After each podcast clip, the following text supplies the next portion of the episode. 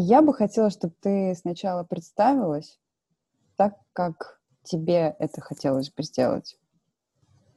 Учитывая, что те, кто будут нас слушать, э, вообще ничего про тебя не знают.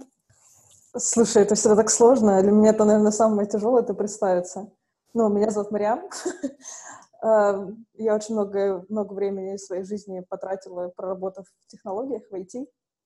Вот. И в какой-то момент, в 2012 году, в 2013, я начала увлекаться биологией. И сейчас я учусь, заканчиваю магистратуру в Гарварде, Гарвард Extension, э, по психологии, но на самом деле я занимаюсь бихевиоральной, бихевиоральной нейронаукой. Behavioral neuroscience, короче, говорят по-русски. То есть я на самом деле изучаю, как мозг эм, работает и какие поведенческие реакции он создает. И давай-ка ты объяснишь, о чем мы будем говорить. Слушай, ну ты когда меня спросила, о чем ты хочешь рассказать, реально то, о чем я люблю рассказывать, это то, чем я занимаюсь, да. Есть такое как бы история, что у любого там студента, который уже учится в магистратуре или в аспирантуре, у него есть какая-то своя тематика, которую он исследует. Ну, то есть ты выбираешь уже очень узкую специальность и по ней работаешь. И моя очень узкая специальность, она очень странная. Вот. Я объясню тебе почему. Потому что обычно это так. Значит, все мои студенты, одногруппники представляются и говорят, типа, я вот там, Вася, я занимаюсь там альцгеймером. Все такие, ммм, как круто. И там, типа, я Маша, я смотрю, как, типа, э, развивается билингвализм там вот каких-то особенных детей. И ты все таки ммм, как круто. Мариам, а ты чем занимаешься? А я, а я изучаю мечты. И все такие, я себя все чувствую так, знаешь, немножко странно, немножко неловко, потому что я понимаю, насколько глупо и странно это звучит, и как это звучит несерьезно. Но очень смешно, что когда ты встречаешься с профессорами тет-а-тет, и они там с радостью сразу тебе кидают массу литературы, массу других источников книг. У меня все время складывается ощущение, что им тоже очень сильно хотелось когда-то изучать мечты, но просто было немножко неловко. Да, ты просто исполняешь их мечты. Да, да, они, у тебя прекрасная тема, причем они говорят, это все только тет-а-тет, знаешь? Угу. И это, ну, это забавно, это действительно забавно. А, а как ты пришла к этой теме? Как, наверное, все меня достали в детстве родители. Они меня достали тем, что каждая секунда моей жизни должна была быть расписана. Но у меня был очень такой большой насыщенный детский график. У меня там были, значит, музыка э, по ночам. У меня, ну, у меня была прекрасная гимназия, которую ты хорошо знаешь. Uh, у меня там uh, был английский, еще пятое, десятое, и каждый раз, когда мне хотелось нифига не делать, как любому здоровому ребенку, да, родители говорили, а что, урок закончились? А что, делать нечего? А что, может, ты чем-то другим позанимаешься? И еще у меня как бы они все такие, знаешь, любители разных практик. У меня сестра там любит заниматься всякими медитациями, родители у меня читают намаз пять раз в день, и они все очень про осознанность, про фокусировку, про внимание. И это, знаешь, это всегда шло какой-то такой красной нитью, что, типа, надо быть сфокусированным, нужно быть внимательным, нужно делать все, даже там протирать стол максимально сконцентрированно. И эта идея меня немножко начала раздражать в какой-то момент. Ну, знаешь, когда она все время идет по твоей, с тобой, что надо, надо, надо быть всегда сфокусированным, а ты вообще человек, который любит мечтать, и я человек, который постоянно летает в облаках, и ты все время еще слышишь, что это плохо. Вот это открытие. Я бы никогда не сказала, что ты витаешь в облаках. Мне всегда казалось, что ты такой серьезный человек. Ну ладно, не серьезный, но сосредоточенный человек. Мне просто, наверное, всегда кажется, что это очень плохо, и ты, знаешь, так скрываешь эту часть, часть себя. Mm. Но я вообще, да, очень люблю тупить в потолок, я очень люблю ни о чем не думать. Дальше была следующая история. Я себе, конечно, запрещала, я выгорала, и в какой-то момент, значит, я перестала заниматься такой фигней, запрещать себе ни о чем не думать. На работе, значит, происходили интересные изменения. Когда я работала в технологиях, значит, история какая происходит? Все сидят всегда за рабочим столом 8 часов в день и пашут. А я была отвратительным человеком, который приходил на работу и каждый час куда-то пропадал. Я, на самом деле, наворачивала круги во время офиса и ничего не делала в этот момент. Я безумно ленивая. Но получалось так, что почему-то работу я при этом исполняла вовремя, знаешь, что, то есть там народ спрашивал, типа... Это а, мой вариант же... тоже. Ты не делаешь, как? Ты же целыми днями где-то шляешься. Ну, то есть меня спрашивали все начальники. Я им говорила, слушайте, ну я работу сдаю свою? Да. И претензии есть? Нет. Все. Поэтому какая вам разница, где я шляюсь? Я даже помню, я работала в компании Coca-Cola, там особо гулять на улице было негде, но я ходила, знаешь, там через производство в другую часть здания и обратно. То есть мне нужно было просто ходить кругами и ничего не делать. Без этого я работать не могла. И, в общем, когда сейчас я начала заниматься мозгом, в какой-то момент мне сказали, что вот есть такая часть мозга, которая у нас активируется, когда мы ничего не делаем. Я думаю, блин, ну логично, с точки зрения эволюции, с точки зрения эволюции, но она не сделала бы такую функцию, что мы все время улетаем в облака, теряем концентрацию, если бы в этом не было бы смысла какого-то. Типа, почему мы никогда не задаемся вопросом, а с чего вообще наша голова куда-то вылетает, знаешь? Mm-hmm. Ну, то есть ты там читаешь заумную книжку, а мысли вообще не туда. Почему Но я правильно понимаю, что это не связано с этим состоянием потока, или это он и есть? А это вообще разные вещи. Сейчас мы тогда поговорим с тобой о состоянии ага, потока. Хорошо. То есть смотри, например, ты читаешь какую-то заумную, скучную статью. Угу. Через пять строчек ты находишь себя думающей о чем-то вообще постороннем. И да. ты даже не можешь повторить, какой у тебя сейчас был поток мыслей и как ты ушла в это что-то постороннее. Что-то произошло. Mm-hmm. Или там на скучном уроке школьники сидят, они там что-то изучают, и они ушли куда-то в окно, и мысль полетела свободным плаванием, и учитель моя я, вернись, слушай внимательно. Ну или когда в машине едешь. Ну, за рулем, да. да, когда ты делаешь какую-то там... Механи- механическая работа больше. Ну, чистишь картошку, готовишь, ведешь э, машину, да, вот это все у тебя, мозг, он куда-то уплывает. Ну, соответственно, как ты знаешь, в современном мире, где все пытаются все успеть, быть максимально эффективными, все с этим борются.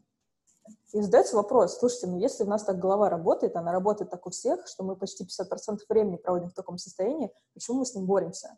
Почему мы не можем понять вообще, зачем оно нам нужно? А может быть, оно не зря нам нужно? И вообще-то оно имеет какой-то смысл. И вот так, собственно, я пришла к этой теме, потому что мне стало это безумно интересно, и мне стало казаться, что в этом есть смысл. В английском языке это называется mind wandering. Блуждание ума, разума.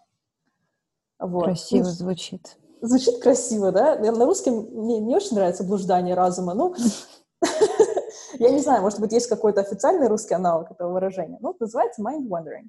И эту тему изучают активно с 2006 где-то года. Были такие два чувака, Смалвуд и Скулер. Их почему-то заинтересовала эта тема. Они, по-моему, в Англии сидят. И они пошли, значит, э, перечитывать всю литературу по психологии и выискивать, когда люди так или иначе описывают эти состояния.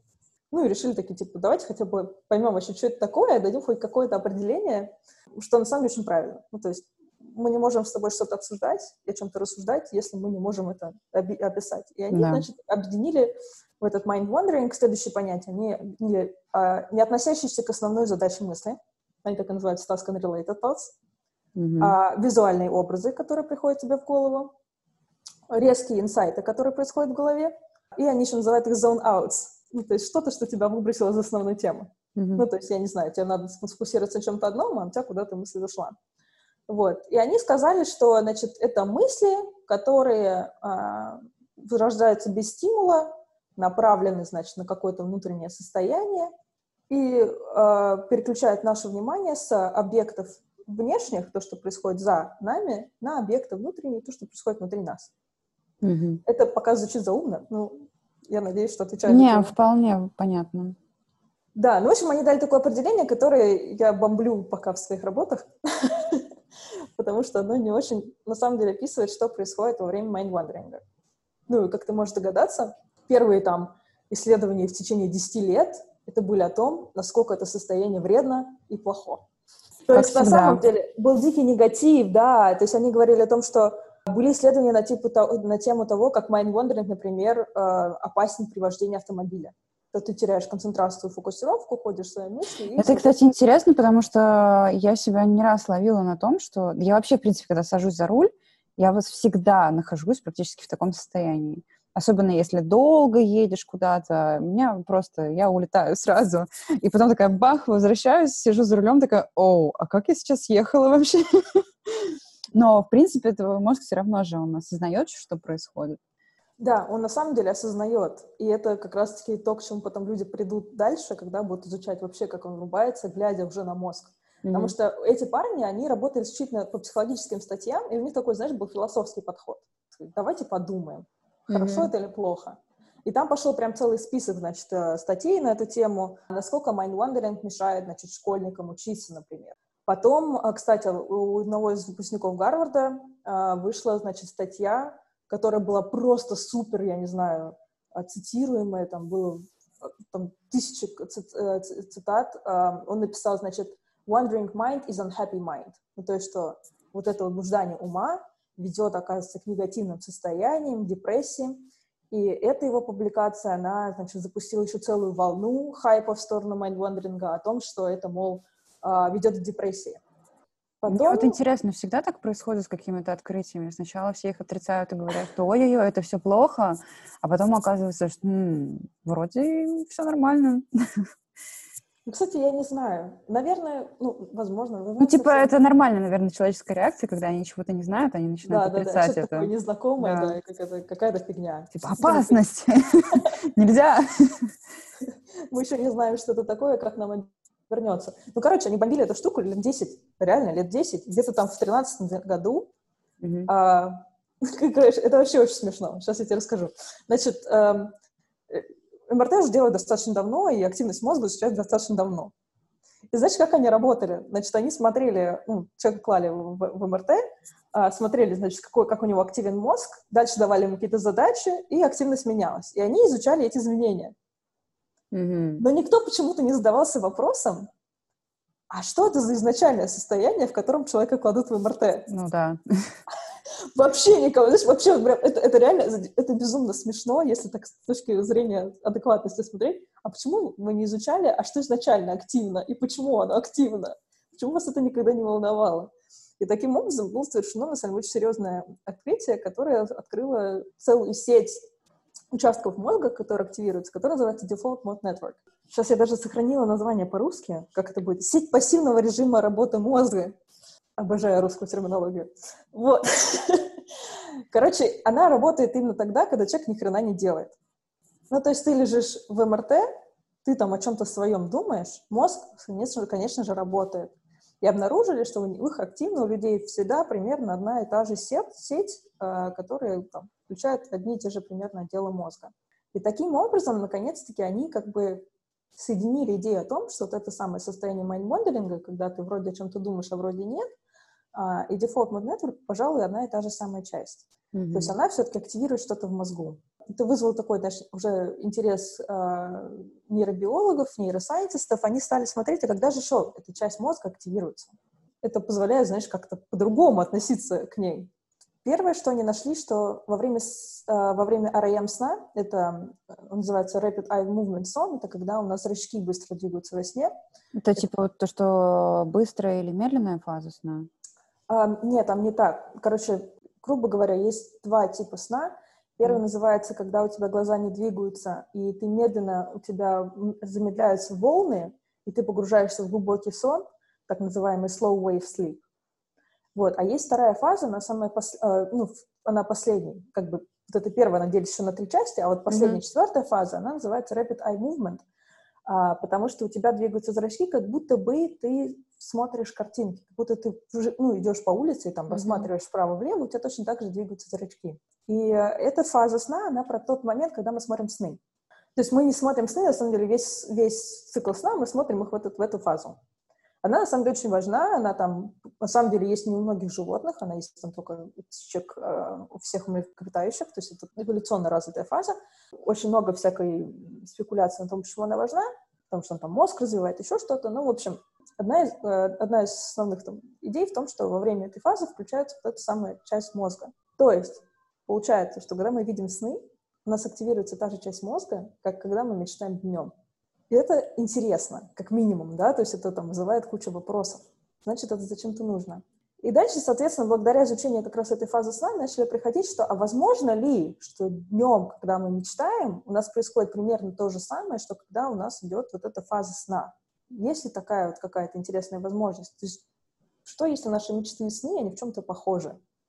Я сейчас типа как раз... На, наш мозг отдыхает в это время, вынужденно просто такой, мне надоело все. Да, да, он отдыхает в это время. Он от, не просто отдыхает, он занимается тем, что все, что он увидел за день, он пытается как-то переработать, Mm-hmm. Он пытается это как-то структуризировать. Это называется memory consolidation. Это когда мы структурируем нашу память. То есть mm-hmm. у тебя же память должна из кратковременной идти в долговременную, и еще, чтобы ты хорошо запомнил, ты должен структурировать. И вот буквально в 17 или 18 году одна девочка, она сделала офигительное исследование. Значит, она разделила людей на две группы и э, попросила их выучить там по 15 французских слов. Никто не был носителем французского языка, соответственно. И, соответственно, одна группа, не отдыхая, пошла учить дальше французские слова, еще 15. А во-вторых, был перерыв, когда им сказано было просто поблуждать умом. И по итогу лучшие показатели уже долговременной памяти, запоминания этих слов через длительный период времени показали именно те, кто отдохнул в перерыве. Yes. Это подтверждает мою теорию, которая у меня была без всех этих знаний. Теперь я, по крайней мере, буду лучше об этом знать, что я всегда думала тоже, что типа я, я ленивая, или я люблю э, просто посидеть и потупить. Мне, мне реально необходимо вот это вот состояние, когда я просто ни хрена не делаю, и мой мозг останавливается. И я просто уже из года в год замечаю, что как только я позволяю своему мозгу это сделать, я потом намного продуктивней. Ты помнишь, мы с тобой обсуждали же работу, mm-hmm. и вот в этот момент я начала понимать, ах, вот что нам происходит. То есть на самом деле в этот момент мой мозг работает, и он ищет решение. Да. Потому что помимо memory consolidation, что он еще делает в этот момент? Значит, эм, мой профессор, ее зовут Трейси Такухама Спиноза, она сейчас работает над своей работой научной большой, которая называется writing is the highest form of thinking. Ну, то есть, типа, она mm-hmm. уверена, что письмо — это, типа, высшая форма мышления, но под письмом она подразумевает не сам факт написания текста, а именно, там, прочитать литературу, ее как-то организовать и написать mm-hmm. что-то новое. И, в общем, она нарисовала такую, значит, интересную схему мышления, и она со мной поделилась. Когда она узнала, чем вообще я интересуюсь, значит, у нас в чем моя работа, она говорит, можно я тебе покажу кое-что? И она показала, значит, свою, значит, гипотезу о том, как работает процесс написания.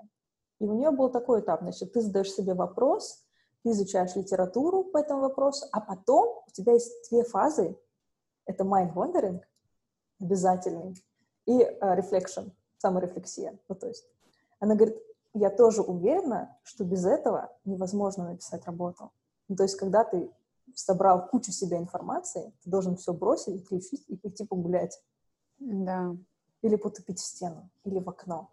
Потому что твоему мозгу необходима вот эта вот история, а, чтобы наконец-таки немножко все это обработать и что-то создать новое. И тут на смену приходит, по-моему, Агноли. Агноли, по-моему, испанский ученый, у него фамилия, правда, итальянская, но, по-моему, он испанец, который приходит с теорией, он очень много изучает креативность, вообще креативность больная тема в нейронауке, и она очень многим интересна. И он изучает как раз креативность, и он тоже предложил теорию, что вообще каким-то таким инсайтом, они, знаешь, как это, а эврика, называются они ага moments, типа ага, ага, э, приводит тоже какая-то, знаешь, он, он говорит комбинация, то есть очень сильной фокусировки, напряженной работы и очень сильного отдыха, отвлечения от этого. И вот этот вот переход туда-сюда, он как раз-таки включает вот это вот состояние а, вот оно что-то. Угу. Я вот, честно говоря, бы очень хотела, возможно, не знаю, что там в аспиратуре когда-нибудь сделать исследование, просто по людям походить и спросить, вот, каком, что вы делали в тот момент, когда к вам пришел этот вот ага-момент, ну, то есть когда у вас, типа, вот эта внутренняя эврика случилась. И посмотреть вообще... Да, у меня просто сейчас флешбеки прошли. Ну да, это чаще всего случается тогда, когда ты такой, типа, сидишь и ни хрена не думаешь, такой, о, да, то есть, да, вот так можно было. Мне кажется, что оно, да, должно приходить именно вот в эти самые моменты, когда ты картошку чистишь или ужин готовишь, который готовишь каждый день, и уже привык mm-hmm. это делать. Mm-hmm. Ну, собственно, они начали смотреть, когда действительно срабатывает этот wandering. Значит, эм, если раньше считали, что состояние вот этого блуждания ума, оно противоположно состоянию фокусировки, как вообще, знаешь, две такие ну, противоположные, э, противоположные, не знаю, там, состояния ума, разума и активности мозга, то интересно показал, э, показали нейроисследования. Значит, есть у нас такая часть, которая активируется во время каких-то задач математических, и, соответственно, вот Default Mode Network. И, значит, что они увидели? Они увидели, что когда чуть-чуть уменьшается нагрузка на фокусировку, увеличивается нагрузка на Default Mode Network.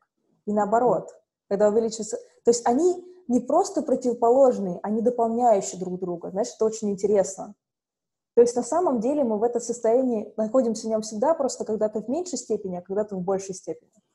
И у них такое, знаешь, появилась а, визуализация только какого-то красивого спектра, когда у тебя, значит, есть максимальная фокусировка, ну, то есть у тебя очень-очень маленькое это состояние майндвендеринга, и когда, наоборот, ты абсолютно расслаблен, у тебя оно включается. То есть это какие-то, знаешь, такие дополняющие две структуры, mm-hmm. которые у нас всегда происходят. И мне кажется, вот даже уже просто посмотреть на мозг и понять, что это две дополняющие структуры, после этого говорить, что ни о чем не думать, мечтать и витать в облаках — это плохо, это кощунство. Знаешь, потому что я уверена, что наш мозг ну, прекрасно понимает, что он делает. Что мы сказали? Мы сказали, что это полезно для креативности, да, мы сказали, да. что это полезно для памяти, для структуризации данных. Соответственно, на этом уже построена история о том, следующий там целый, целый, знаешь, пласт исследований о том, что вот эта часть мозга, она важна для принятия решений. То есть для разумного, хорошего, правильного принятия решений. Ну, то есть прямо для decision making, для problem solving, для вот таких вот типов задач нам необходимо потупить стену. И это я теперь рассказываю знаешь, всем начальникам, крутым дядям боссам о том, что, друзья, хотите принять правильное решение, вы можете отключить все свои, вот, все вот это то, что а, вас завлекает ваше внимание, и просто потупите стену, пожалуйста. Да, ты знаешь, я об этом стала задумываться, когда, ну, поскольку у меня получается много работы, не один проект, и в какой-то момент мой мозг уже начал кипеть, и я стала реально бояться вот этой ситуации, когда такая жесткая динамика жизни, и помимо работы еще какие-то твои бытовые э, штуки, и мозг просто начинает уже сходить с ума. в этот момент он просто уже начинает протестовать и сам мне говорит, что, типа, боже мой, ты можешь просто сесть на жопу и сейчас не знаю, тупо поплевать в потолок и ничего не делать, потому что иначе дальше процесс не пойдет. Так невозможно двигаться постоянно. Я хочу одну фамилию посмотреть, потому что ты вот меня спросила про поток, а я все время не могу выговорить эту фамилию. Я тоже не могу выговорить. Да. да. Вот, это э, очень, как раз-таки он больше всех занимался э, креативностью, то есть это один из тех э, исследователей действительно шумных, а, и он даже очень уважаемый в научной среде. И у него есть хорошая книжка про креативность. Почему я, ну, что ты поведел мне про поток, одно ли это, нет, это разные состояния, они, можно назвать их противоположными. То есть э, его состояние потока — это как раз-таки про то, когда ты очень осознанно, с большим увлечением чем-то занимаешься. Ну, то есть ты во что-то ушел. Это, знаешь, э, есть слово mindfulness. В общем, короче, был, значит, пик этого mindfulness, когда все побежали медитировать, когда все пошли, значит, искать в, технике осознанности, ощущения момента. И вот они очень сильно связаны с состоянием вот этого потока, flow. Ну, то есть это как раз-таки про какое-то, то, что ты чувствуешь каждый момент, что ты от него кайфуешь, что ты ставишь какие-то себе цели, что ты увлечен, и ты полностью в каком-то процессе, в какой-то задаче, что ты не хочешь отвлекаться. Соответственно, получается, что вот это состояние mind оно противоположное. Просто вот ответив на твой вопрос, у меня этот вопрос возник, потому что когда он описывал даже в книжке это состояние потока, то есть когда ты делаешь какую-то работу, ты очень сосредоточен, тебе это нравится, и вот возникает это, этот поток, и как будто бы это немного похоже про то, что ты рассказываешь, что твой мозг, он как бы, ну, он уже двигается в своем ритме, а, и он куда-то улетает в этом процессе, и ему классно в нем. То есть ты получаешь удовольствие от этого еще. Мне кажется, тут вылезают твои какие-то баги о том, что типа быть сконцентрированным, сфокусированным и удовольствие несовместимы. Нет. я, я просто оперирую тем, что я прочитала. Мне интересно, а, в чем конкретное отличие тогда потока и mind? Ну, то, что, sorry, это противоположное как раз-таки получается состояние. Помнишь первое определение, какое было в mind wandering, что это не относящееся к задаче мысли? А когда ты в потоке, ты полностью сфокусирован на своей задаче. И в мозгу, по-хорошему, у тебя должны активироваться как раз attentional networks, ну, то есть те, которые отвечают за твое фокусирование да. внимание, построенные для этой задачи, которую ты делаешь. И тогда ты в потоке, у тебя включена задача, ты в ней, ты вовлечен, какое-то время ты готов ей посвящать, и ты уходишь в нее. А потом у тебя начинается период отдыха, когда ты ничем себя конкретно не занимаешь абсолютно и твой мозг начинает смотреть по сторонам и такой типа, о, пианино, ага, значит, надо будет поиграть, выучить Рахмайнова. Кстати, Рахмайнов России, ага, Достоевский, надо почитать Достоевский, и все, у тебя мозг ушел просто в какие-то там свои, значит, мысли, и он просто переключается с объекта на объект, и сам о чем-то себе думает, или ты вдруг вспоминаешь, что там тебе надо то-то, потом еще, а, да, точно, и вот ты, значит, в голове своей перебираешь. Да, теперь я поняла, спасибо. Вот, поэтому это противоположное состояние. Вернемся к депрессии. Ну, а, ну, как, как говорили изначально, что значит, это прекрасное состояние мозга ведет к депрессивным фазам и так далее. Значит, и тут такой момент, который я хочу, наверное, прояснить, потому что он полезный для слушателя. мысли, на которых ты зацикливаешься, какие-то негативно окрашенные, знаешь, типа, вот он дурак, придурок, да как он мог, т -т -т -т -т -т -т. это не mind wandering. Это... Ну, это и так ясно. Поверь, нет, потому что как раз-таки, когда происходили все эти исследования, путать состояние mind wandering а и вот этих вот мыслей, это было совершеннейшей нормой. И поэтому эти исследования показали, что якобы mind wandering ведет э, к, к негативным и депрессивным состояниям. А, понятно. И только когда они посмотрели... Да, и когда они смотрели только МРТ, они увидели, что активируются разные участки. И что это разные состояния. И еще так же получается, ты же когда исследование ты людей спрашиваешь, типа, ты думаешь о своей задаче главной текущей или не о своей задаче? Народ, конечно, там отвечает не о своей задаче. Там, он может думать о том, как его достал там его партнер, начальник или еще что-то, но я не думаю своей задаче. Они такие, знаете, о, мой вандеринг. Ну, то есть это... Я, поэтому я говорю, очень важно давать четкое определение всему. Но mm-hmm. как описать этот mind wandering до сих пор непонятно. То есть, как бы сказать, что это мысль, не относящаяся к задаче, то слишком много чего попадает. Понимаешь? А нельзя сказать такого, что это конкретно про нейтральные или позитивные мысли, что негативные мысли сюда не могут. Э, это, это уже называется предубеждение, то есть они могут быть негативными. У тебя может быть негативный wandering. Ты можешь быть там я не знаю, думать о том, что, блин, как плохо покрасили забор. Да, кстати, нужно там будет позвонить своим работникам, чтобы перекрасили меня дома забор, знаешь? Ну, они могут быть негативны. Да, но это, в общем, градация уже негативная идет. Да, Просто когда, да. ты, когда ты думаешь про то, что, не знаю, твой сосед мудак, и ты его ненавидишь и прочее, это уже не является mind wandering а, когда ты думаешь о том, что, ну, типа, ты прошел мимо забора и сказал, ну, плохо забор покрасили, ты, типа, как бы, ну, относительно нейтрально. Есть такая канадская исследовательница Калина Кристоф, а, она, собственно, сказала, что надо ввести понятие динамики мысли. Mm-hmm. И вот если у нас мысль движется просто свободно, это mind wandering. А если она зациклена, то, типа, это у нас, значит, какие-то нервные, тревожные, беспокойные мысли. И ты знаешь, я говорю, это может быть зациклено на чем-то позитивном. Но все равно вот эта зацикленность, она делает это не mind wandering. То есть тут вопрос того, что у тебя... как выглядит позитивное зацикление? Боже, я так счастлива, я счастлива. Сложно, да, представить по советскому ребенку? Да, да. Это я вчера, значит, э, открыла для себя новый квартал в Нью-Йорке, и мне он так понравился, так понравился, я на минут 40 говорила, такой классный район, такой классный район. Мой муж такой, да я слышал, я понял. Я говорю, да не порадоваться.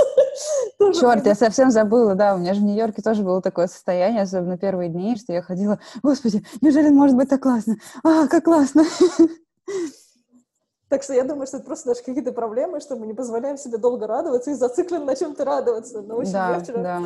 40 минут э, была в восторге от района и, и ходила, говорила, какой классный район. Так что, знаешь, можно быть зацикленно позитивно на чем-то. Но это, это уже, знаешь, это уже не mind это уже все, mm-hmm, просто mm-hmm. чему-то радуюсь. Или даже, знаешь, там какая-нибудь решение задачи в уме, нейтральная история, да, но я зациклен на решении задачи в уме. Mm-hmm. Ну, то есть я сижу там, ну, считаю, что, грубо говоря, в уме. Ты же ничего не делаешь, у тебя нет никакой, ну, задачи, которая в присутствии. Но все равно твой мозг на чем-то зациклен. Мне кажется, и... ключевое слово просто в этом всем wandering, потому что твоя мысль, она блуждает. Она не останавливается и куда-то там в разные дебри уходит. Ну, я так поняла, что просто у людей, видимо, я имею в виду участников экспериментов, у них свои какие-то понимания вандеринга. Есть же люди, которые там два блока прошли, и они прошли много, понимаешь, они блуждали. Вот, так что... Так что да. И, короче, в общем, отстали они с негативным... До сих пор есть исследования. Вот реально, до сих пор есть исследования по поводу э, того, что мой вандеринг ведет к негативным мыслям. Я тут, значит, писала работу, надеюсь, которую опубликую в ближайшее время, э, на тему того, как смартфоны и, собственно, гаджеты влияют на это состояние и к чему это может привести в итоге. Ой, сейчас мы об этом отдельно поговорим. Mm-hmm. Значит, в поисках там какой-то литературы базовой или, или своих рассуждений я, значит, нашла исследование девчонки одной. А, она как раз-таки провела большой-большой опрос и попыталась найти корреляцию между зависимостью социальных сетей и этим самым майндвандерингом. И почему-то она туда еще приписала негативные эмоции. Блин, уже, по-моему, написано столько работ на тему того, что эмоции могут быть и позитивные, и негативные. Единственное, знаешь, какая интересная была мысль, мне безумно понравилась, о том, что это состояние майндвандеринга, оно может усилить твои текущие эмоции. Ну, грубо говоря, ты в хорошем настроении, вышел в, это, это, в эту фазу, и, возможно, они могут взять и усилить твои позитивные эмоции, так же, как усилить твои негативные. Ну, то есть как-то ты им дал какую-то, знаешь, направленность энергетическую, там, эмоциональную, да. и они, типа, в ней развиваются. Вот эта мысль мне понравилась, это была одна единственная статья, ну, мне кажется, она интересная. Mm-hmm. Она Извини, что я тебя перебиваю, но я тут вспомнила еще про overthinking. Uh, это, ну, это и есть зацикленность, правильно? Да, они называют это terminations. Ну, то есть такой mm. термин хороший на это terminations. Я даже, ну, я не знаю, как перевести на русский, но это какие-то такие тревожные мысли, зацикленные на чем-то, да. Mm-hmm. Мне кажется, overthinking — это еще, знаешь, про что? Это еще про, про попытку контроля всего вокруг, и ты пытаешься продумать все возможные, mm. все возможные варианты событий. Ну, то есть... А, ну, ну да, да. Больше про такое. Ну, это вернемся к э, мемам. Есть такой мем, где нарисован парень и написано типа me overthinking about overthinking. Типа там такие разные облачка, типа что бесконечно. Да. Вспомнила благодаря этому, кстати, оверфинкингу еще одну вещь, которую хотела рассказать про wandering. Значит, эм, философы, я обожаю философов читать значит, текущих современных философов особенно, они почему-то слабо признаны. И, в общем, офигительная была статья, тоже, тоже написал PhD-шник, который выпускался, фиг знает, от какого универа. В общем, тоже написал про mind wandering, но с философского факультета. А это очень интересно почитать. То есть у них там такая свобода мысли, знаешь, они такие, типа, надо подумать. Значит, он, значит, задал вопрос, зачем мы, собственно, зачем нам нужно это состояние. И перебрав кучу литературы, хорошая очень работа, прям классная, он говорит, интересно, что mind wandering действительно по контенту чаще всего направлен, когда мы думаем о себе, когда мы думаем о прошлом и о будущем, и мы думаем о других людях по отношению к себе. Mm-hmm. Интересно то же самое, что это подтверждает и э, МРТ-исследования, что когда людям говорят подумать о себе или подумать об окружающих в отношении с собой, ну, то есть, типа, кто из вас больше, меньше, кто из вас красивее. Подумать о прошлом или о будущем, у тебя все время включается эта часть мозга. И он сказал, что он думает, что эта часть мозга эволюционно была нам для того, чтобы она рождала нашу мотивацию и смысл жить.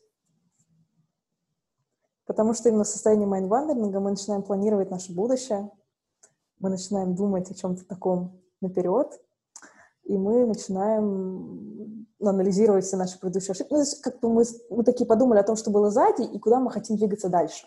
Mm-hmm. Ну, то есть, что это, возможно, был эволюционный инструмент для того, чтобы мы двигались, для того, чтобы мы не останавливались, для того, чтобы было желание жить. А ты сама знаешь, да, вот мысли о будущем, представление будущей картинки — это одна из самых сильнейших мотиваций вообще-то, инструментов mm-hmm. мотивационных.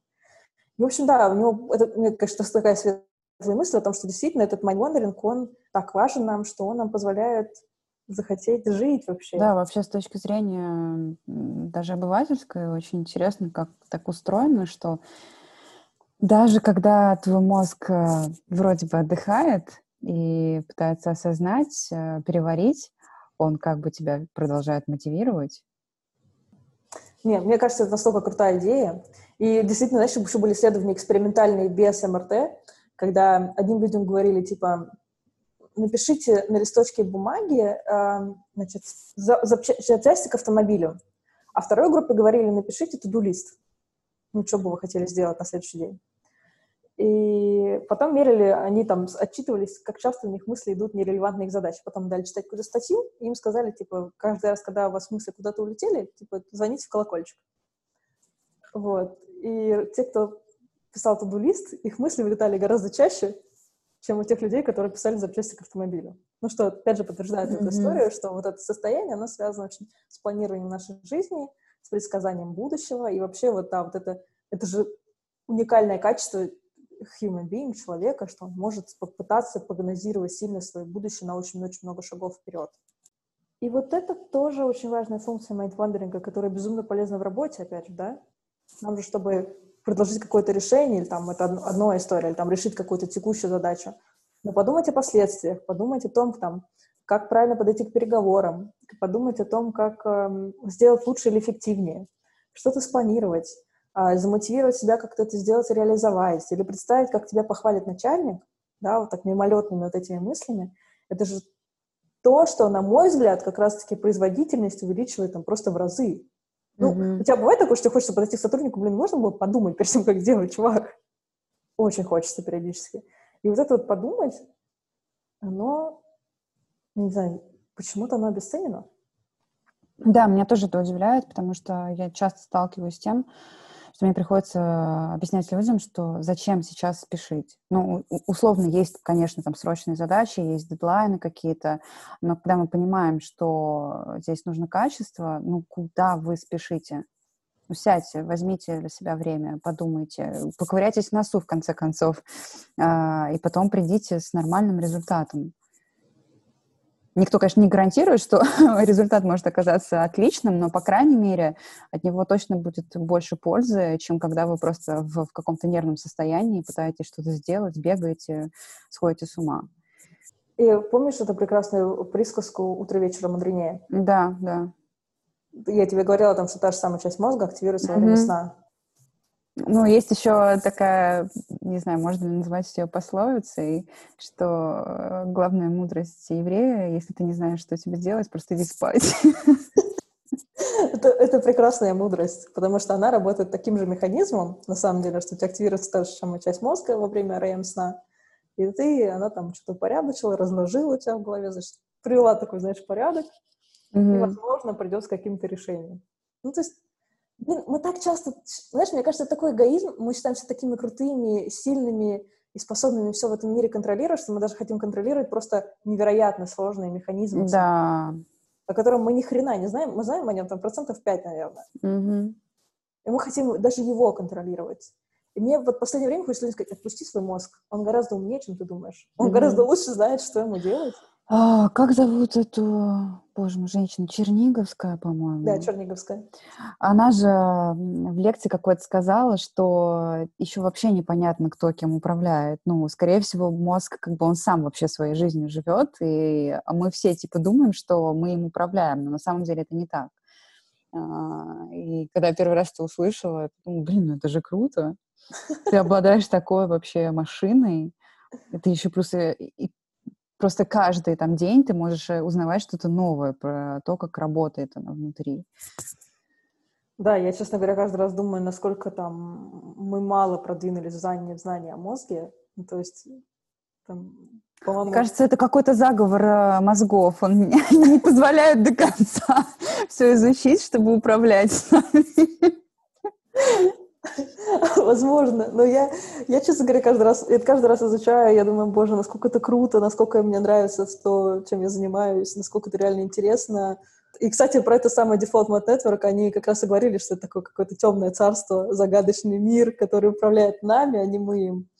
Вот. Это прям в одной из статей его так описали. Mm-hmm. Что, ну, это очень хорошо ложится на концепцию Черниговской как раз, что да, действительно, вот, это, вот эта э, сеть мозга, она как раз-таки управляет нами, и мы ей не управляем. Как только мы пытаемся ей управлять, она отключается.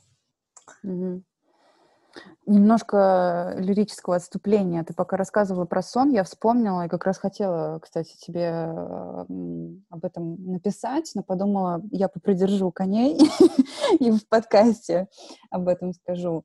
Я посмотрела первый сезон на Netflix сериала «Babies», я очень тебе советую, потому что там как раз с научной точки зрения э, все последние исследования про детей, именно про маленьких совсем, кто только mm-hmm. родился, там до года, по-моему, до двух, они изучают очень разные там вообще аспекты, и один из этих аспектов был сон.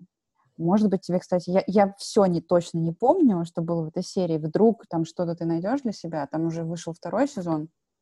Но там была такая интересная штука, которой мы все э, задумываемся и представляем себе в одном формате, но там объяснили, что на самом деле происходит ну, знаешь, когда есть это состояние, когда ты проваливаешься в сон, и ты начинаешь дергаться. Или да, ты или просто это, подергиваешься. И это, это состояние, это когда мозг пытается запомнить, ага, какая часть тела у тебя за что отвечает. И какие да, да. И, и они как раз изучали на, на детях все эти вещи, потом еще э, у собак они это изучали. А мы все время... И они, они стали объяснять, типа, вот ваши собаки, когда вот так дергаются, вы все время думаете, что они куда-то бегут. Им снится, что они куда-то бегут, или нам снится, что мы что-то делаем, бежим. А потом, когда я это услышала, что на самом самом деле мозг просто осознает, э, где какая часть тела, и подает импульс. И Калибруется такая, в Вау, момент. Да. И поэтому у детей себе. гораздо более беспокойный сон, они гораздо больше переворачиваются, двигаются, падают с кровати и так далее, именно из-за этого, потому что это умечается с возрастом, это проходит. А я не смотрела сериал, просто у меня как раз сейчас идет курс, который называется Sleep and Mental Health, mm-hmm. вот, и я изучаю сон в самые разные периоды жизни. Ну, я знала, что я тебя особо не удивлю. Да, но мне тоже показалась эта мысль гениальной, потрясающей и вообще великолепной. И она у меня родилась еще, знаешь, когда я изучала РМ сон из этой, из-за своей темы, и я думала, там оказалось наоборот, что во время этого сновидений у нас отключаются мышцы, у нас мышцы расслабляются максимально, именно чтобы мы случайно во сне кого-нибудь не убили. Mm. Вот. И есть даже заболевание, которое, при котором во время РМ-фазы, когда мы видим сны, у нас не расслабляются мышцы, не, не падает их тонус. И вот был один чувак, который реально чуть не убил свою жену случайно во сне. Вот, просто потому что у него такая вот болячка. То есть yeah. как раз-таки эволюционно сделано как раз наоборот, чтобы когда мы смотрели сны, ну, это про случай про собак, mm-hmm. у нас мышцы не работали, чтобы мы случайно куда-нибудь там не убежали с кровати, Вообще эволюция, природа настолько круче, чем мы себе думаем, вообще все это строение, все как это устроено. Да, мы как раз в прошлом подкасте обсуждали с э, моим телесно-ориентированным терапевтом, он уже взрослая женщина, ей 50 лет, у нее практики там 20 лет, и она мне сказала, что Настя, я ничего более совершенного в жизни не видела, чем э, человеческий организм и мозг. Это самое неизведанное вообще и самое совершенное, что может быть. Это очень интересно. Да и не только человеческий организм, знаешь, я на, я на всю природу смотрю вообще на... Знаешь, у меня, как, когда начинаешь изучать очень много мозг, и особенно там в сочетании с, э, с телом вместе или с какими-то внешними факторами, ты начинаешь думать, насколько это большая и замкнутая система, как все на всем построено. mm-hmm. мы зависим от других людей, как все эти люди зависят друг от друга, как как, блин, даже, знаешь, когда я узнала о том, что стресс продается по воздуху, ну, напряжение вот это стрессовое, э, о май гад. Я не хочу выходить на улицу теперь. Это оказывается не просто так, это тоже революционный механизм, потому что если кто-то в тревоге, значит где-то опасности. Все время mm-hmm. почувствовать, что мы в опасности. И было классное исследование, когда, значит, у, ну, учителя, у них же низкие зарплаты, все дела, у них очень высокий уровень стресса, высокий уровень кортизола. И, значит, проводили исследование о том, что у учителей, у которых сильнее уровень стресса, у детишек, которых они преподают, уровень у кортизола утренний выше чем у расслабленных и спокойных педагогов. Mm-hmm. Прикинь?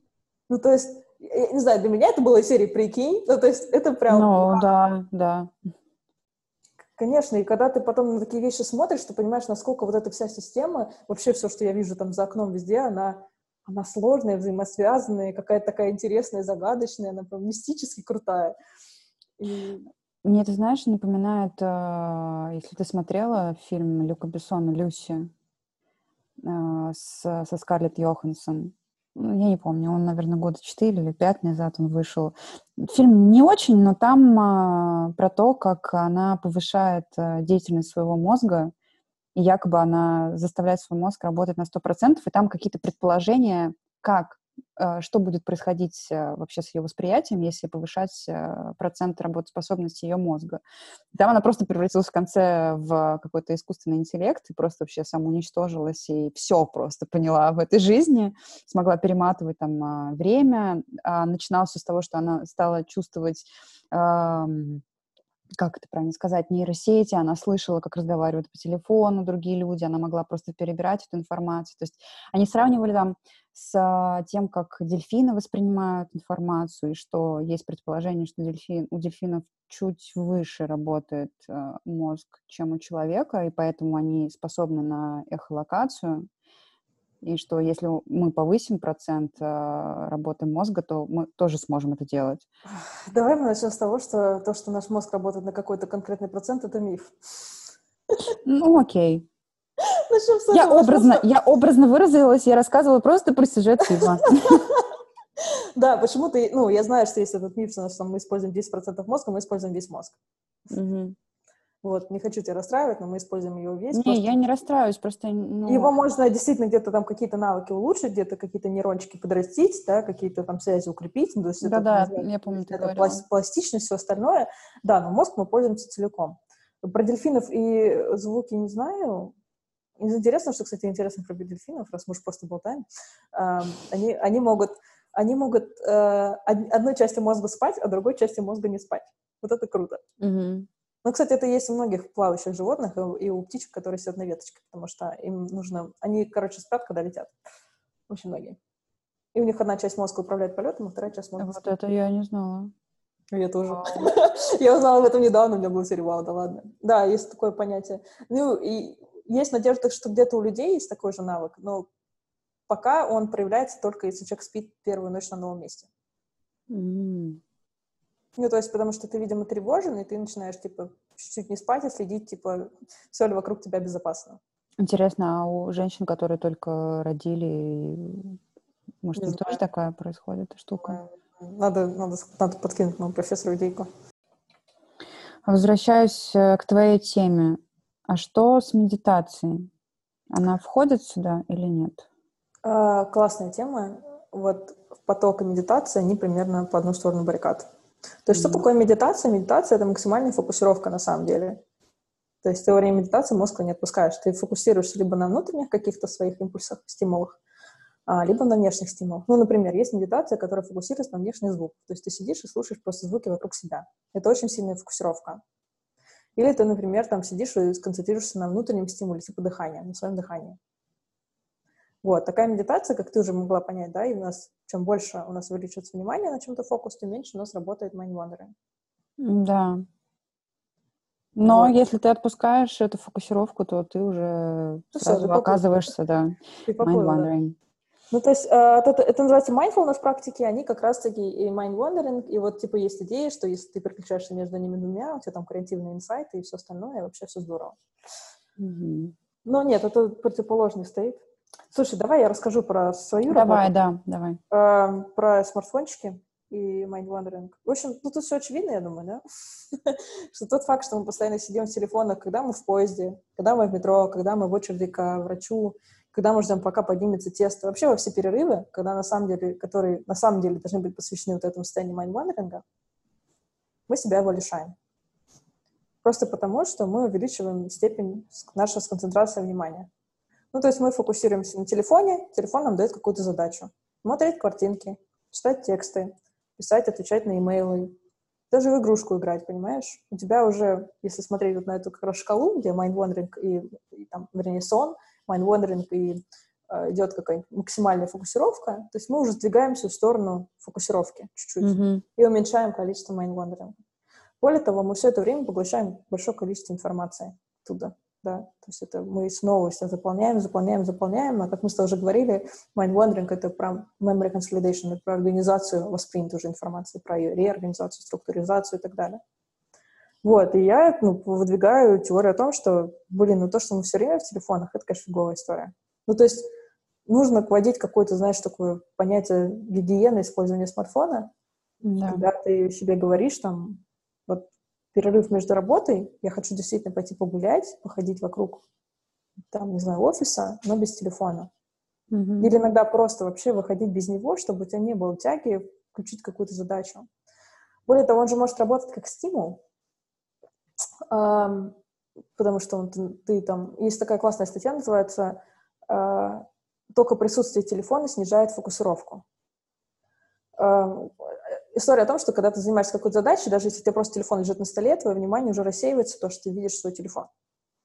Здесь работает в обратную сторону, то есть твой телефон может стать символом, и, типа, ну, где-то он находится рядом, и типа будить тебя, а дай посмотрю, что в Инстаграме, а дай-ка отвечу Да. на сообщение. Поэтому лучше вообще его убирать куда-нибудь подальше, ну, потому что как бы нам не хотелось чувствовать себя контролирующим все, есть вещи, которые мы не контролируем, это наши импульсы, а телефон такая очень импульсивная штука оказалась вообще. Неизведанная, загадочная, и вообще непонятно, и даже ни с чем не сравнить, знаешь, в прошлых технологиях. Как сильно она поменяла наши поведенческие какие-то э, господи, паттерны. Мгм. Вот. Я, кстати, стала э, ставить себе режим не беспокоить. У меня практически все время телефон стоит в таком режиме уже давно. Это здорово, но тут даже не про то, что ну, уведомления в том числе, да, они там отвлекают. Не, Ну, то я есть- поняла, что когда он лежит просто у тебя, и ты его видишь, у тебя уже просто неосознанно происходит э, такая штука, что, ой, надо посмотреть. То есть, знаешь, мне что кажется? Мне кажется, мало времени, про которое ты провел, действительно занимаясь майвондерингом, оно же влияет на твою, на твою работу над задачами. И, собственно, есть тоже там две статьи, которые говорят, что Возможно, у майндвандеринга функция восстановления фокусировки, способность фокусироваться. Мы вообще не можем долго держать фокусировку. Вообще фокус внимания — это целая огромная большая тема интересная. Но мы не можем долго быть сконцентрированным, сфокусированным. Можем это развивать, но у нас есть какой-то лимит, там, от 8 до 20 минут. Ну, мы, там, э, и, соответственно, мне кажется, ну, как бы статьи эти предполагали, что чем, э, чем меньше ты проводишь времени, занимаясь майндвандерингом, то у тебя не восстанавливается эта способность фокусироваться, и у тебя страдает потом возможность сфокусироваться на задачах. Хорошо. Mm-hmm. И теперь прикинь, что у тебя получается с телефоном. Когда ты делаешь, выполняешь какую-то задачу, тебя телефон отвлекает от задачи, и у тебя снижается перформанс на задаче. И у тебя телефон вызывает wandering. Ну, то есть ты такой посмотрел на свой телефон, блин, надо маме позвонить. И пошло. Mm-hmm. Все, у тебя мысли улетели от задачи. То есть в этом случае, когда ты должен быть сконцентрирован, телефон, он может спровоцировать тебя на вот это состояние. Но когда ты, наоборот, решил, что ты хочешь по mind wandering, ну, типа, у тебя отдых... Ты, ты не решил, можешь это сделать. У тебя в руках снова телефон, и ты, наоборот, создаешь задачу, и ты снова выходишь в это дурацкое, знаешь, состояние ни рыбы, ни мяса. Вот. И это, собственно, там... Ну, мне кажется, это не очень хорошая история, я не могу ее померить пока никак, да, ну, просто получается, что ты задачу не можешь нормально сделать, отдохнуть нормально не можешь. Mm-hmm. Да, да, это действительно так. И потом, помнишь, я тебе говорила про исследование, где девочка проводила значит, э, опрос большой и с негативными эмоциями связывала, смотрела использование телефона в зависимости от социальных сетей. В общем, у нее получилось так, э, что у нее получился обратный результат, чем у меня, что, типа, чем больше у тебя зависимость от социальных сетей, тем больше у тебя mind wandering. И когда я, значит, работала над своим, своей статьей, я думала, блин, почему так получилось? И потом вот перебирают эти все э, МРТ-шные исследования, и до меня дошло. То есть это примерно происходит то, о чем я тебе говорю. То есть когда ты долго не восстанавливаешься, потому что постоянно сидишь в социальных сетях, в то время, когда ты должен быть сфокусирован, ты начинаешь блуждать гораздо больше. Ну, то есть отвлекаться на посторонние мысли. То есть если бы у тебя был бы отдых, то ты восстанавливался, мог бы делать нормальную задачу, у тебя бы такого не было. Из-за того, что человек не восстанавливается, у него копится вот это вот большое количество информации, что в итоге, когда тебе надо быть сфокусированным на основной задаче, ты начинаешь страдать вот этим состоянием майндвандеринга, когда бы ты его не хотел. А что насчет того, когда ты заходишь, ну, я возьму Инстаграм, пожалуй, потому что мы больше всего там проводим времени, когда ты уже заходишь туда как-то машинально, и ты, в принципе, не осознаешь, что ты делаешь, ну, просто тыкаешь, листаешь, и, по сути, не задумываешься, на что ты смотришь. Это хороший вопрос. Он у меня вот стоит открытым. Понимаешь, ну просто я не знаю, я просто стала за, я стала за собой замечать, что когда я захожу в Инстаграм, я, ну, есть там, да, какие-то аккаунты, куда я захожу, и мне там интересно что-то посмотреть, почитать, а в большинстве просто те же сторис, ты просто их пролистываешь, ты уже даже не смотришь и не думаешь, что там, и все равно в каких-то своих мыслях. Это очень хороший вопрос, он меня тоже очень волнует, и, собственно, когда я писала эту работу, у меня осталась эта открытая история. Что же, когда мы делаем это машинально, и это для нас как раз-таки так называемый low cognitive task, ну, машинальная работа, как вождение машины. То есть, а по большому счету, мы в это время должны были ждать умом.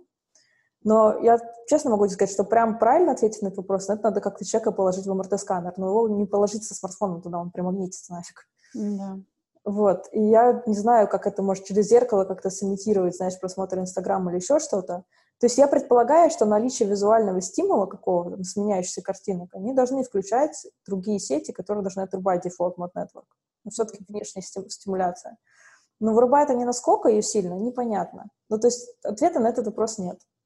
По большому счету надо, ну, прям надо исследовать этот вопрос, и он открытый. То есть если там нас слушают вдруг какие-нибудь нейробиологи, которые ищут все после исследований, вот он очень интересный. То есть мне кажется, блин, я бы, если можно придумать, как да. это симулировать в МРТ-сканере, чтобы посмотреть активность, может, можно просто по, по, по волнам посмотреть. У меня просто есть такое ощущение, что в социальных сетях и, в принципе, уже такое количество информации, и э, чаще всего какой-то однотипной информации.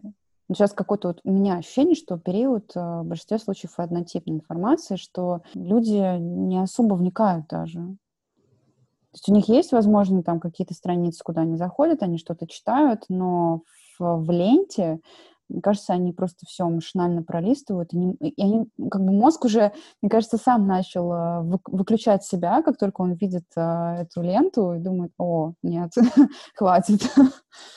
Нет, не надо. Я не знаю, может, это у тебя просто... Ну, у всех же по-разному. От нас смотрит большое количество людей. То есть я понимаю, о чем mm-hmm. ты, потому что я испытываю на это такие же эмоции, но у меня уже остались только аккаунты, где я мемы смотрю. я иду смотреть картинки, я их читаю и ржу. Я стараюсь, я стараюсь, конечно, прям не концентрироваться на себе, но я об этом подумала с точки зрения того, что в какой-то момент же мозг все равно включает защитные механизмы. Опять же, если он испытывает стресс, там, страх, а, а, а это своего рода защитный механизм, когда у нас просто уже в, в сети такое количество информации, с которой мозг не может справиться. Я думаю, это скорее не защитный механизм. Вот если рассуждать по нейробиологии, это скорее, ну, опять же, когда ты первый раз чистила картошку в детстве, для тебя это была очень сложная задача. Ты была максимально сфокусирована, сконцентрирована в этот момент. Сейчас, я думаю, чистишь картошку, не глядя, смотря на ТВ или так далее, еще что-то. А сейчас будет стыдный факт. Я нормально не умею чистить картошку до сих пор. Ладно, когда ты водила машину, первый раз, когда ты села да, за руль, ты была да. максимально сфокусирована. Сейчас ты делаешь на автомате. Угу. Я думаю, что это история про вот это самое, что у тебя uh, high cognitive task, ну, то есть, да, сильно сложная задача, она стала легкой со временем, потому что у тебя мозг к ней просто адаптировался. Mm-hmm. То же самое с Инстаграмом. То есть вначале он для тебя был каким-то интересным, ярким и сложным, да? много картинок, много текста, много эмоций, много разного посыла, а сейчас ты уже просто, ну все, к нему адаптировалась. Эффект Достаточно. привыкания. Да, то есть это скорее про какое-то привыкание, про адаптацию. Ну, то есть это не защитный механизм, это просто как мозг работает. Если он одно и то же действие делает там на протяжении кучи лет, а мы в этом Инстаграме уже сидим точно все лет по 10, да, мне кажется, там уже ни от чего не возбудишься особо, никакого внимания оно не привлекает. То есть, ну, как бы, я поэтому говорю, что это действительно интересно прям померить, потому что это уже стало каким-то таким low cognitive task, и, возможно, он должно запускать состояние блуждания ума. Угу. Кто его знает, как оно работает. А, как я тебе уже говорила, мозг начинает блуждать, да, как только у тебя снижается нагрузка на, по задаче на мозг. Если она очень простая. Ну, иногда она включается, когда она слишком сложная, то есть мозг типа, не, не готов это процессить. Давай что-нибудь подумаем, прикольно. Ну, не знаю, у тебя бывает такое, ты все очень, очень заумное, очень сложное, что пытаешься разобраться, нет, не сейчас. Я, короче, хотела бы представить себя на Багамах, вот там такая сейчас хорошая... Я такой, слушай, может, поработаешь? Нет, я на Багамах. Поэтому, ну, как бы, такая история. Ну, я замечаю, что с возрастом, а, вот я не точно не могу проследить, э, с какого по какой возраст, но условно в школе, конечно, такие вещи, они тяжелее даются, когда ты не понимаешь какую-то тему, и твой мозг сразу и полетел. Сейчас, э, если мне нужно изучить какую-то сложную тему, понятное дело, что в какой-то момент я буду улетать, но я все равно найду способ сконцентрироваться. Не знаю, может быть, это просто с опытом приходит. Ну, опять же, твой мозг обучается, и ты начинаешь понимать, как работать с ним. Слушай, ну это вообще целая большая тема, о которой можно говорить. Она называется Executive Functions. Блин, я даже не знаю, как перевести ведущие, ведущие, наверное, навыки какие-то, да, это как-то перевести, mm-hmm. ведущие функции. В общем, в них ходит как раз-таки возможность самоконтроля, в них ходит возможность удержать внимание, в них ходит, э, моя любимая, наверное, working memory, операционная память. То есть как можно, как много данных одновременно ты можешь процессить в своей голове. А, вот, и они, ну, это навыки, которые развиваются, они развиваются сильнее всего в первые три года жизни детей, поэтому там есть эти все книжки, которые, типа, там, после четырех уже поздно и так далее, они как раз о том, как развивать эти функции, но они, на самом деле, развиваются с возрастом, если, если себя напрягать. Mm-hmm. Вот, и вот то, что ты говоришь, это называемый, так называемый inhibitory control, то есть когда ты себе говоришь, нет, нельзя, надо сфокусироваться, ну, то есть это, конечно, дело, это навык, который разрабатывается, это скилл, который очень нужен. И она достаточно интересная история. И это туда же может относиться вот это uh, working memory, ну, то есть сколько у тебя как раз-таки есть памяти, потому что, uh, ну, например, вначале тебе там сложно держать 6 неизвестных терминов в голове на страницу, знаешь, а потом ты, она у тебя развилась, и ты можешь уже 10 терминов незнакомых на страницу. Вот. Это, ну, вот есть... это моя мечта. С этим пока у меня туго. Есть одна клевая тетка, я забыла ее фамилию. Она, значит, э, у нее клиника в Канаде, И она как раз-таки занимается тем, что помогает людям с разными нарушениями мозга восстанавливать вот эти функции базовые. Она дает интересные какие-то упражнения. Ну, то есть, если ты, грубо говоря, хочешь улучшить свой working memory, она дает им какие-то количество задач и упражнений, и это позволяет их улучшить. На самом деле, это очень интересно, потому что она там была с какими-то жуткими диагнозами совершенно. Сейчас потрясающая женщина, которая легко и просто говорит. И она, знаешь, иногда очень интересно, я была на ее лекции просто, и она такая говорит, слушайте, уже конец двух часов, мой мозг начинает уставать, мне становится очень тяжело, поэтому я буду попросить, просить вас повторить два раза или говорить медленнее. Как я поняла из ее рассказа, когда-то она вообще не могла воспринимать никакой информации, ничего связанного не давать в ответ. И то есть, а тут лектор, который два часа рассказывает и просто просит студентов говорить чуточку и помедленнее, потому что ей немножко тяжело стало под конец двух часов. Mm-hmm. Ну вот, и она открыла целую клинику, э, где она как раз-таки занимается детьми со всякими жуткими диагнозами, и взрослыми тоже. Очень да, интересно. Это лишний раз подтверждает, что для нас, походу, нет ничего невозможного. Просто нужно Слушай, знать, может... как это делать мозг волшебный, то есть вот эта нейропластичность, которую сейчас открыли, да, там, ну, уже не сейчас, давно достаточно, то, что он сам себя может э, восстанавливать, то, как он себя сам лечит и заживляет интересным совершенно образом, это, это магия. Я не могу это иначе назвать, это магия. Вот у меня, кстати, есть одна книжка про нейропластичность, которую очень хорошо прочитать. Вот, она называется «The Brain That Changes Itself».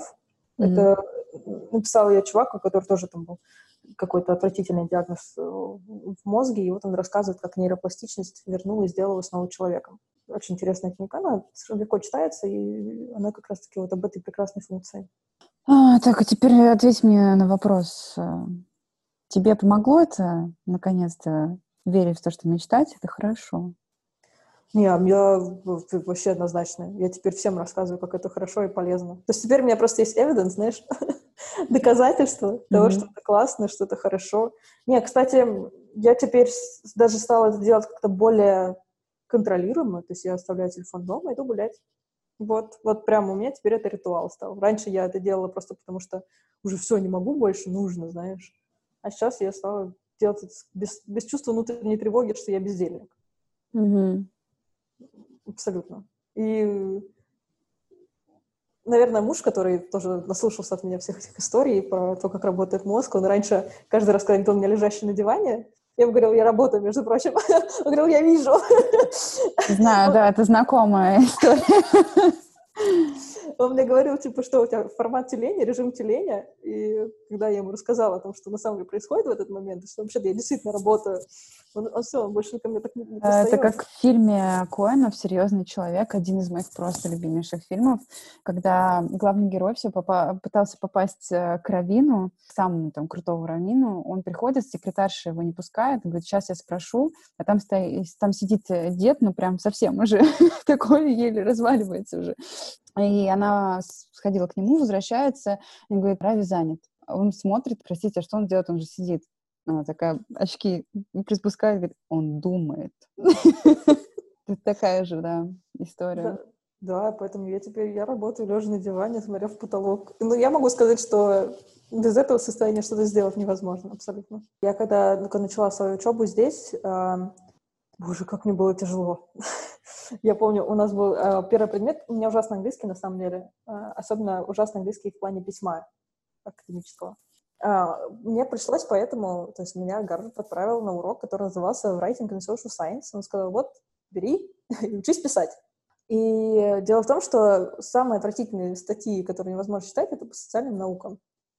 Mm. В них нет никакой логики. Там всегда очень какой-то сложный язык. Там тысячи незнакомых слов. И, в общем, на этом предмете ты каждую неделю должен был прочитывать по порядка 50-60 страниц такого текста.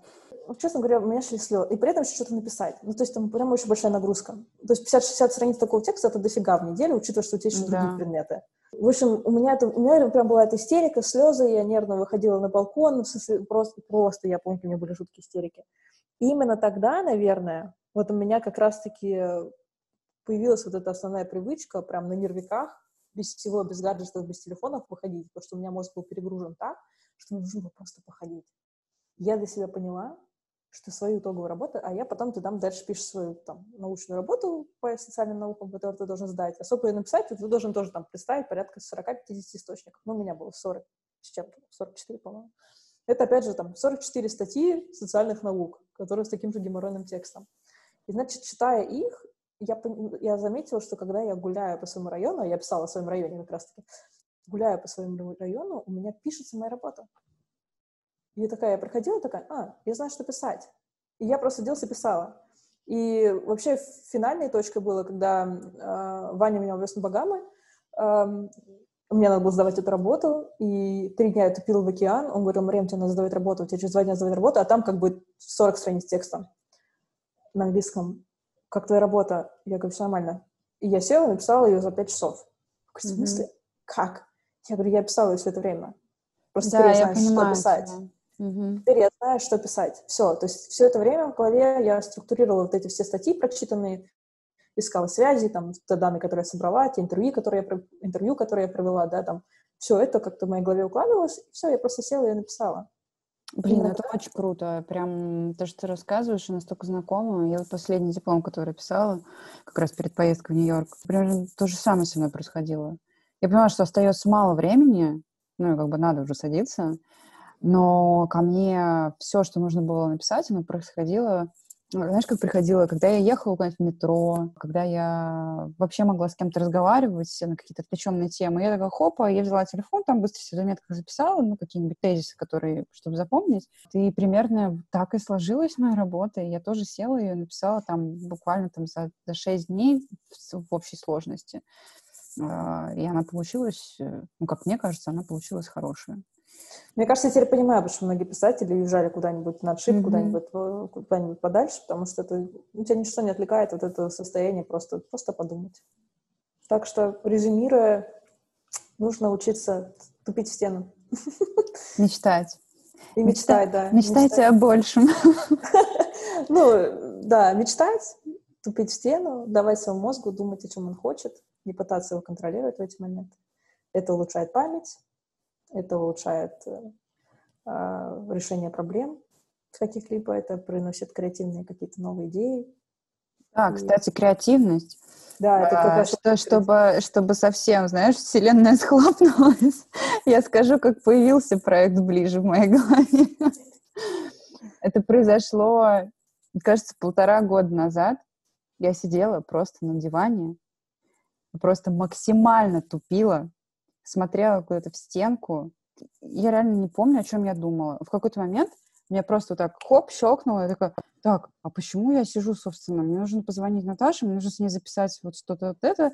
И я просто встала, начала Паше изливать все свои мысли, типа, так, мне нужно сделать вот такой проект, мне будет вот то-то, то-то, нужно сделать это. И вообще сейчас весь этот проект развивается примерно вот таким вот способом, что я сижу такая, ни о чем не думаю, а потом, угу, все, я поняла. Нужно, чтобы было еще вот это и вот то. А, я говорю, это те самые ага moments, они приходят именно в состоянии main wandering. я в это верю свято и да. Креативность и смысл жить. Смысл жить, мотивация, цели, новые задачи, это все приходит в этом состоянии.